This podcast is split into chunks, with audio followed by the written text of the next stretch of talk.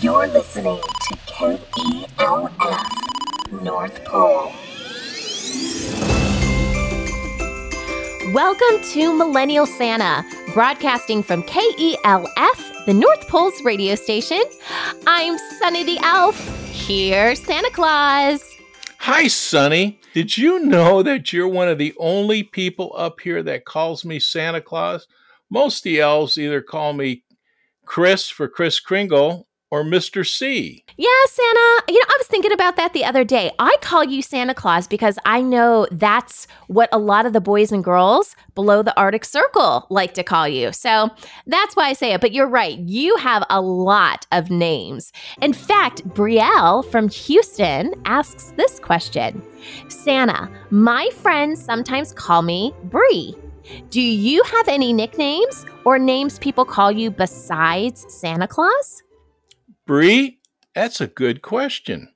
And I hope you don't mind me calling you Bri because I'm a friend of yours.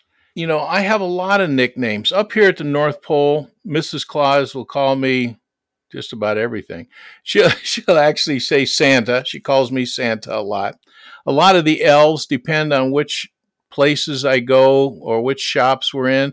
A lot of them will call me Chris for Kris Kringle. Other ones call me Santa. That's just about most of it up here. Nobody really, some of them call me Santa Claus. I mean, I got Sunny here and she calls me Santa Claus, and I don't mind. That's nice. I like to be called by my full name. I'm also known by many other names. Uh, in some countries, I'm known as Father Christmas or Kris Kringle or Papa Noel. And uh, I've gone down, especially down to, uh, say, Mexico, and uh, sometimes they'll just call me Papa. Uh, in France, it's, it's I'm known as Pierre Noel.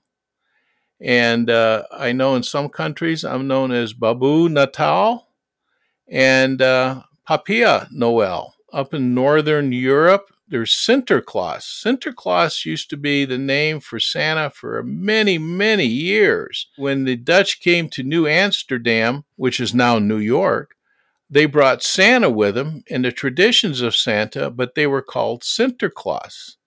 Well, once you get to New York, things get changed.